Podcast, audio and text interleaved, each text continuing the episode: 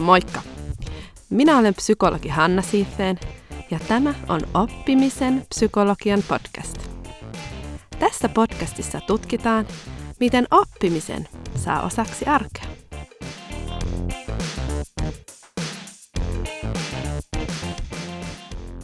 Moikka! Tänään puhutaan siitä, että millaisia mentaalisia keinoja meillä on kannustaa itseämme oppimaan työssä. Tämä liittyy tämän podcastin jakso numero kakkosessa mainittuun oppimisvalmiuteen ja sen kehittämiseen. Eli mitä meidän on hyvä ymmärtää meidän mielestä, jotta me rohkaistutaan ja innostutaan tekemään erilaisia oppimistekoja tässä arjen aherruksen keskellä. Ja tätä mä tarkastelen kahden tällaisen vastaparin avulla, eli mikä ohjaa meitä välttämään oppimista ja mikä ohjaa taas sitten lähestymään oppimista. Ja tässä jaksossa käydään läpi neljä tällaista mielen muskelia, joiden avulla me tartutaan oppimiseen hanakammin. Koska oppiminen ei aina suinkaan kivutonta tai helppoa, niin on hyvä ymmärtää, mitä esimerkiksi omaan sisäiseen ääneen ja erilaisiin tunteisiin voi suhtautua niin, ettei ne nouse oppimisen tielle. Ja nämä neljä muskelia, mitkä mä käyn läpi, niin on utelias mieli, minäpystyvyys, merkityksen löytäminen ja systeemisyys. Eli sellaisia teemoja käsitellään tässä jaksossa. Mutta mennäänpä heti esimerkkiin, jonka kautta mä tarkastelen tätä aihetta. Eli mietitään vaikka sellaista tilannetta, että, että tarjoutuu mahdollisuus oppia jotain uutta. Lähteä kehittämään itseään johonkin suuntaan. Mun kohdalla se voisi olla esimerkiksi uudenlainen asiakaskeissi. Asiakas pyytää multa jotain sellaista sisältöä valmennukseen, joka ei ole mulle ihan niin kuin sitä korea, ja jolla mä oon vähän niin kuin semmoisella uudella maaperällä ja vaatii multa oppimista ja ehkä herättää tietynlaista epävarmuutta, että kuinka suoriudun. Mutta tiedän kumminkin, että, että tää, tässä on jotain olennaista ja mä haluaisin oppia tätä paremmin. Eli siinä on jotain houkuttelevaa siinä mahdollisuudessa, minkä asiakas tarjoaa, mutta sitten toisaalta vähän ahdistavaakin ja epämiellyttävää.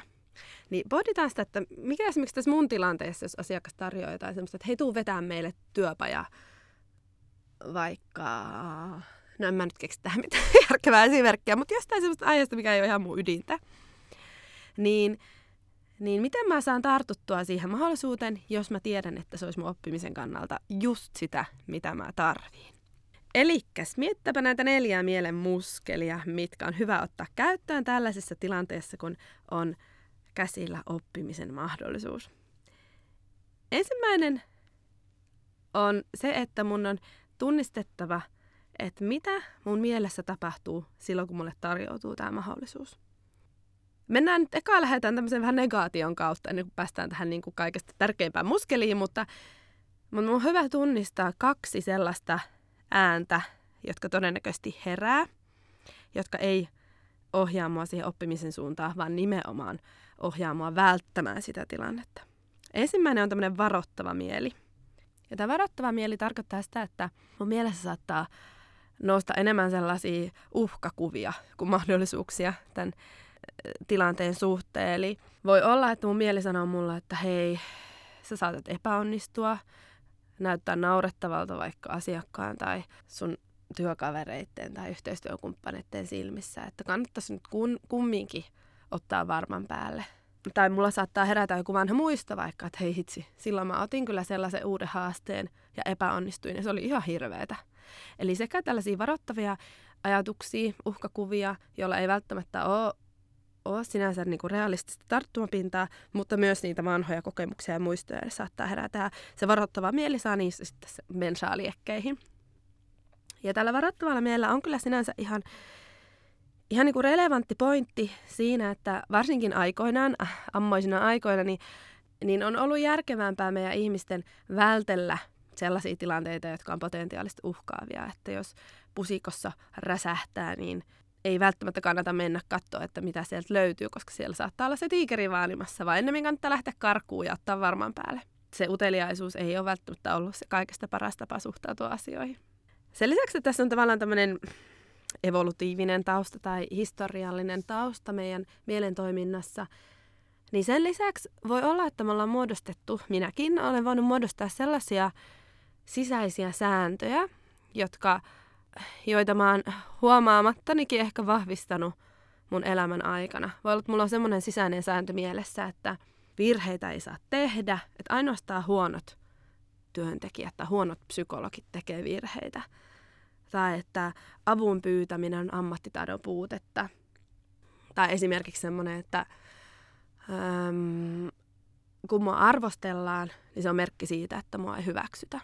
Ja tällaiset sisäiset säännöthän luonnollisesti on aika haastavia silloin, kun haluttaisiin oppia ja tarttua uusiin asioihin, jotka on epävarmoja, jossa tarvitaan apua, jossa ollaan monella tavalla vähän niin kuin heikoilla jäillä. Niin nämä on hyvä tunnistaa, että mitä sisäisiä sääntöjä, mitä varottelevaa mieltä siellä taustalla on, jotka, jotka vähän pistää kampoihin siinä, että, että tartutko sä tilaisuuteen. Yksi tapa suhtautua näihin haastaviin mielenmalleihin tai mielen sisäisiin ääniin on se, että tekee tällaista tarinoiden nimeämistä. Et jos vaikka sulla herää tällaisessa tilanteessa ajatus, että, tai mulla vaikka herää, että et et sä onnistu kumminkaan, tai kuin nolo, jos sä epäonnistut, niin mä voin nimetä sen tarinaa tällaiseksi epäonnistuja skenaarioksi, vaikkapa. Ja, ja sitten kun mulla herää se ajatus, niin mä voin miettiä, että okei, selvä, mulla tämä epäonnistuja skenaario nyt herää tässä mielessä, että joo, se on varmaan, mä ymmärrän, miksi se herää, mutta että mä voin päättää, että annanko mä se ohjata mun toimintaa. Ja mieltä voi kiittää, että kiitos tästä ajatuksesta, mutta että mäpä nyt päätän kumminkin toimia sillä tavalla, mikä on mulle niin tärkeää ja vie mun elämää siihen suhta- suuntaan, mitä mä haluan. Ja silloin kun mä teen asioita, jotka on mulle tärkeitä ja vie mun elämää siihen suuntaan, mitä mä haluan, niin mä oon todennäköisesti onnellisempi ja hyvinvoivampi. Se vaan vaatii sen, että on valmis myöskin hyväksymään, että meidän mieli välillä juttelee meille myös vähän tämmöisiä lannistavia ja ikäviä juttuja. Mutta se, että kuunnellaanko me ja annetaanko me niitä ohjata meidän toimintaa olennaista. No sen lisäksi, että tunnistaa näitä, niin meidän varoittavan mielen lisäksi meillä on myös tämmöinen laiska mieli. Ehkä vähän raflaavasti sanottu, mutta liittyy siihen, että, että meille ihmisillä on luonnollista pyrkiä minimoimaan vaivan näköä. Ja me pyritään esimerkiksi niin kuin aivojen kuormitusta ja energian käyttöä minimoimaan. Sekin on ollut sinänsä ihan järkevää. Ja tämä voi sitten aiheuttaa sen, että tämä laiska mieli alkaa juttelemaan meille hyvinkin hienosti ja taitavasti kaiken näköisiä selitysajatuksia, jotka ohjaa meitä poispäin siitä halutusta toiminnasta, eli siitä uuden oppimisesta ja vaikka siitä, että mä tartun tilaisuuteen ja sanon, että joo, kyllä mä tuun teille vetää tämän uuden setin. Tämä laiskamieli ja nämä selitysajatukset on varmaan meille kaikille tuttuja myös esimerkiksi elämäntapamuutoksista tai ylipäätään terveellisistä elämäntavoista. Mä ainakin tunnistan, kun mun pitäisi lähteä lenkille, niin mä tunnistan monenlaisia selitysajatuksia, mitä mua mielessä herää, että, että miksi juuri tänään ei tarvitsisi lähteä sinne lenkille. Eli tässä huomataan just se, että vaikka rationaalisesti ajatellen, mulle esimerkiksi lenkkeily on tärkeä asia ja tärkeä tapa pitää itsestäni huolta, mutta silti mun laiska mieli ei välttämättä tue tätä mun toimintaa. Ja tässä, tässä oppimiseen liittyvässä esimerkissä voi olla niin, että laiska mieli nimenomaan sanoo mulle, että, että no, että ei tämä ole niin tärkeää, että, että kyllä vaikka ensi kerralla sitten tai joskus myöhemmin, että ei mulla ehkä nyt ole mahdollisuuksia tai ei tämä niin olennaista. Kaiken näköisiä selitysajatuksia voi syntyä mun mieleen, jotka pyrkii siihen energiatehokkuuteen. Eli nämä laiskamieli ja varoittelemieli oli nimenomaan niitä, jotka pistää meidät välttelemään sitä haluttua toimintaa. Mutta se varsinainen tehokeino tai apujoukko siinä, että mikä saa meidät lähestymään sitä oppimistavoitetta, on tämmöinen utelias ja löytöretkeilevä mieli. Eli meidän mieli ei onneksi yritä pelkästään kampittaa näitä meidän tavoitteita, ei suinkaan, vaan kyllä meillä löytyy useimmiten myös semmoinen ääni meidän mielessä, joka, joka rohkaisee uusiin asioihin, oppimiseen, kehittymiseen, tutkailuun. Ja sen takia me ihmiset ollaan myös niin upean mahtavia olentoja, että, että me halutaan ymmärtää ja ymmärtää paremmin tätä meidän ympäristöä tutkailla ja, ja lähestyä myös sitä pusikkoa toisinaan, vaikka, vaikka riski on, että siellä saattaisi olla se tiikeri vaanimassa. Mun kohdalla tällainenkin tilanne, kun tulee joku uusi, uuden tyyppinen pyyntö vaikka valmennukselle, niin, niin sen lisäksi, että herää näitä tämmöisiä vähän epämiellyttävämpiä ajatuksia, jotka aiheuttaa epämiellyttäviä tunteita, niin sen lisäksi herää myös innostusta ja kiinnostusta ja uteliaisuutta. Ja on, on hyvä myös pysähtyä sen äärelle, että, että mitä se mieli sanoo ja minkälaista historiaa tai myönteisiä muistoja siellä taustalla on. Että milloin mä oon vaikka onnistunut, kun mä oon tarttunut johonkin haasteeseen ja tehnyt jotain uudenlaista.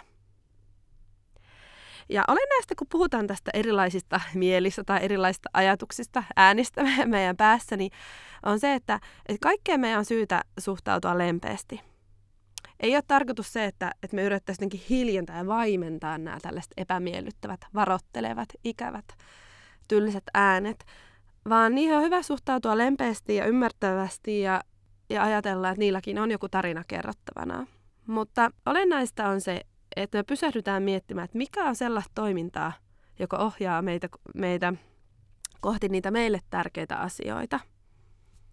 Tästä päästäänkin meidän seuraavaan mielenmuskeliin, joka edesauttaa meitä lähestymään oppimista, eli innostaa oppimaan ja saa meidät motivoitumaan siitä.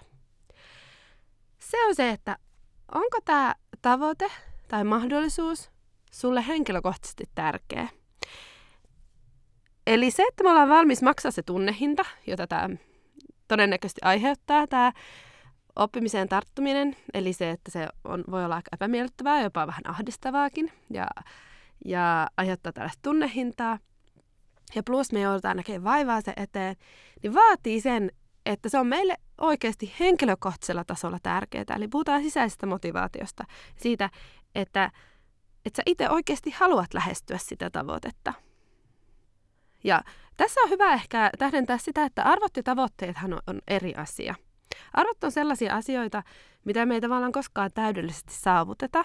Ja ne auttaa meitä asettamaan näitä välitavoitteita. Jos miettii vaikka äitiyttä yhtenä esimerkkinä arvosta tämän oppimisen rinnalla, niin en, en mä esimerkiksi koskaan tule olemaan niin kuin valmis hyvänä äitinä, vaikka hyvä äitiys on mulle tärkeä tavoite. En mä voi joku päivä päättää, että no niin, nyt olen saavuttanut hyvän äityyden, nyt lepään vaan laakereillani ja that's it. Vaan kyllähän mä niin kuin joka päivä jossain määrin tarkastelen mun valintoja ja toimintaa siitä näkökulmasta, että, että toimiks mä nyt äitinä sillä tavalla niin kuin mä haluan.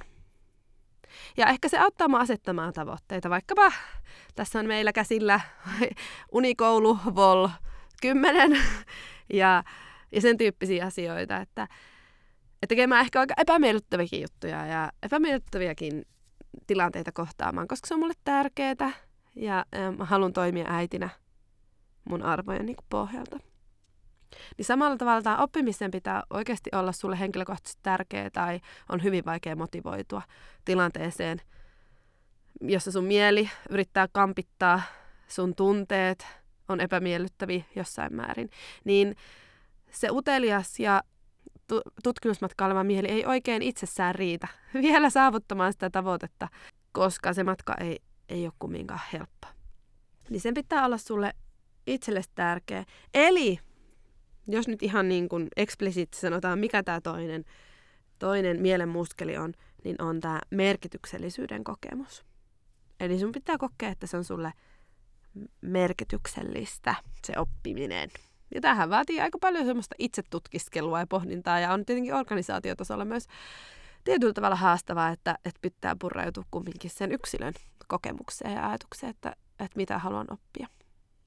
Ja päästäänkin suoraan sopivasti kolmanteen mielen muskeliin, joka on pystyvyyden kokemus.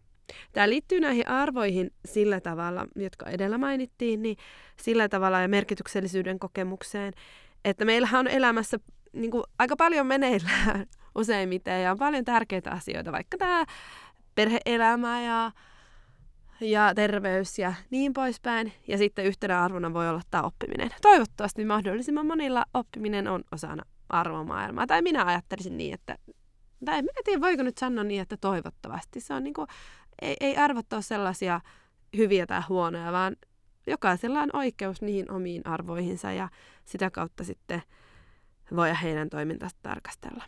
No mutta anyway, mä nyt joku, joka tapauksessa on tämmöinen oppimisen sanansaattaja, niin kaipa mä ajattelen, että se olisi mahtavaa, jos ihmiset innostuisi oppimisesta. No anyway, eli millainen on sun minäpystyvyyden kokemus tällä hetkellä? Mihin sulla on resursseja ja mihin sä koet pystyväsi. Jos me koetaan, että tämä haaste on hirveän paljon korkeampi kuin mitä meidän pystyvyyden kokemus on, niin se aiheuttaa aika paljon ahdistusta ja on vaikea tarttua sellaiseen haasteeseen, jolla on kaksi vaihtoehtoa. Joko me madalletaan sitä haastetta tai nostetaan meidän minä-pystyvyyttä. Joskus me ollaan epärealistisen kriittisiä itseämme kohtaan ja, ja on hyvä tutkailla, että että olisiko musta oikeasti siihen, vaikka mä en itse uskokkaan, niin tekemään vaikka tällainen uudenlainen asiakaskeissi. Itse suosin enemmän sitä, että lasketaan sitä haastetta sille tasolle, että mihin sä oikeasti kuvittelet pystyväsi tai uskot pystyväsi. Eli jos esimerkiksi tällainen ihan kokonaan uusi valmennus asiakkaalle tuntuu vähän liian isolta tavoitteelta, niin ehkä voi olla järkevämpää vaikka tehdä joku pienempi demo vaikka sun kollegoille tai läheisille ihmisille, kehen sä luotat. Ja sillä tavalla lähteä niin kuin treenaamaan tai oppimaan uutta. Itse olen käyttänyt sitä itse aika paljon, että on pitänyt tällaisia demoja. Jos tuntuu, että ihan niin kuin heti sen asiakkaalle meneminen tuntuu vähän niin kuin liian haastavalta, että, että siihen en koe vielä pystyväni tai että en ole vielä siellä omalla taitotasolla, niin, niin sitten madaltaa vähän sitä tavoitetta. Ja opin kumminkin uutta tavoitteena on oppia sitä asiaa, oppia, oppia tekemään uudenlaisia juttuja. Ja tässä kaikista tärkeintä tai jotenkin niin mun mielestä mahtavinta on se, että että okei, no sä saat aikaan, aikaan niin kuin uusia juttuja ja sitä niin kuin oppimistekoja, mutta myös tämä sun utelias tutkimusmatkaileva miele saa todistusaineistoa. Eli näistä pienistä puroista kertyy sitä todistusaineistoa sille mielelle, että hei, kyllähän mä kykenin ja mä kokeilin sitäkin ja se meni ihan jees ja mä opin siitä tollaisia asioita. Kyllä mun kanssa tehdä niitä uusia juttuja. Ja sillä tavalla esimerkiksi meidän minäpystyvyys kaikista parhaimmalla tavalla niin kun kehittyy ja kohoaa, kun se saa todistusaineistoa. Että semmoinen peili edessä you can do it sanominen, niin ei toki ole pahasta, mutta, mutta on, on täysin toissijasta siihen verrattuna, että, että on jotain niin kuin konkreettista todistusaineistoa, mitä mä oon havaittu, että hei, mähän osasin ton jutun. Ja mun kannatti, kannatti hypätä uuden kokeilemiseen. No nämä kolme ensimmäistä utelias mieli, merkityksellisyys ja minäpystyvyys, niin on hyvin tällaisia yksilökeskeisiä mielen muskeleita. Ja voi antaa semmoisen mielikuvan, että, että, että se on niinku ihan susta itsestäsi kiinni, että teetkö sä niitä oppimistekoja ja lähdetkö opettelemaan uutta ja hyppäät niinku uusiin juttuihin. Ei tietenkään helppoa, niin kuin on tässä aiemmin mainittu, että siellä se on niin kuin hieman ristiriidainen kokemus se, lähestynkö vai vältänkö näitä tilanteita ja meissä herää niin kuin monenlaista sisäistä trafiikkia sellaisessa tilanteessa, mutta joka tapauksessa antaa sen hyvin yksilökeskeisen mielikuvan. Ja nyt mä haluankin neljänneksi ottaa tosi tosi tärkeän teeman, neljännen mielen muskelin, sitäkin voi kutsua mielen muskeliksi, eli tällainen systeemin merkitys. Eli systeemi on neljäs mielen muskeli. Jos sä elät sellaisessa organisaatiossa tai ympäristössä, missä on ihan tavallista kokeilla uusia asioita ja, ja sä näet jatkuvasti esimerkkejä ympärillä, että otetaan uudenlaisia asiakaskeissejä ja reflektoidaan niitä yhdessä ja kuulet, että no miten ne meni, mikä onnistui, mikä ei. Ja, ja se on niin kuin arkista, ar, arkipäivää tämmöinen oppiminen, niin se on hirveän paljon helpompi myös toimii itse niin. Myös yksilötasolla, kun sulla on tietynlainen rutiini asioihin, niin se helpottaa oikeiden valintojen tekemistä. Myös tämän laiskan mielen, mutta varoittavan mielen takia muun muassa. Tää, tähän sopii myös hyvin vertaus näihin elämäntapoihin. Eli silloin kun meillä on hyvät rutiinit, esimerkiksi aamupalarutiinit, mä aiemminkin puhunut siitä jollain mun videolla, että jos mun pitäisi joka aamu valita, että syönkö mä karkkia vai vaikka leipää aamupalaksi, niin mä söisin aina karkkia, koska mä rakastan karkkia.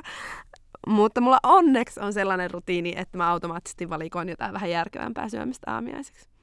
Ja tässä mä oon täysin niin kuin, niin kuin täydellisen kiitollinen tavalla just tälle systeemille, näille rutiineille, joka ohjaa mua toimimaan. Sillä tavalla, joka palvelee mun arvoja, mun tavoitteita ja mulle tärkeitä asioita. Koska ei ole kahden terveellistä syödä karkkia joka aamu.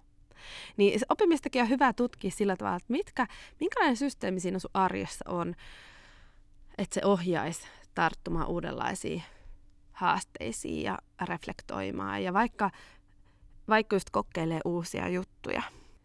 Että mehän ihmisinä niin ei suinkaan tehdä tavallaan tietoisia valintoja koko ajan, ja se olisi ihan hirveän raskasta, eikä meillä millään riittäisi energiaa ainakaan tekemään järkeviä ja hyviä ratkaisuja, jos me jokainen niin kuin meidän toimintasteppi pitäisi tietoisesti jotenkin niin kuin päättää, että nyt toimin näin, vaan se, että me toimitaan semmoisella autopilotilla, niin on aika tärkeätäkin energian säästämiseksi, mutta hyvä tun, niin kuin tutkiskella, että no minkälainen se autopilotti on, että eletäänkö me vaikka semmoisessa työympäristössä, jossa se tukee sitä, sitä oppimista, vai että, että onko ne rutiinit ja toimintavat nimenomaan, ohjaako ne sitten poispäin siitä oppimisesta. Eli systeemin toimivuus on kauhean olennaista. Se on neljäs mielen muskeli. Tässä mennään pikkasen niin kuin yksilöstä jo vähän kauemmas, mutta sitä voi ta- tarkastella yksilörutiineina ja sitten ympäristö tukee tietynlaista toimintaa. Eli se on semmoinen niin hyvinkin olennainen dynamiikka. Ja kyllähän kaikissa näissä näissä asioissa, mitä ollaan aiemmin puhuttu, just vaikka tämä varoittava mieli, niin ihan hirveästi sillä ympäristöllä on merkitystä, että mitä storia se tukee, minkälaisia äänejä, miten se suhtautuu niihin. Että kannustaako se vai latistaako se esimerkiksi. Ja minkälaista todistusaineistoa tai viestiä se ympäristö tukee, että kannattaako, kannattaako sitä oppimista välttää vai kannattaako sitä lähestyä. Eli vaikka mä puhun tälle yksilökeskeisesti mielen muskeleista, niin ympäristöllä on ilmeisen suuri merkitys tälle meidän toiminnalle. Eli siinä oli neljä asiaa, joiden avulla pystytään toivon mukaan lähestymään sitä oppimista vähän innokkaammin ja ponnekkaammin. Mitkä muskelit siinä auttaa? Eli tämä utelias mieli, merkityksellisyyden kokemus, pystyvyys ja systeemi. Tällaista tällä kertaa toivottavasti oli kiinnostavaa kuunneltavaa ja ehkä opit jotain uutta tai ainakin heräs ajatuksia. Kiitti ja moi!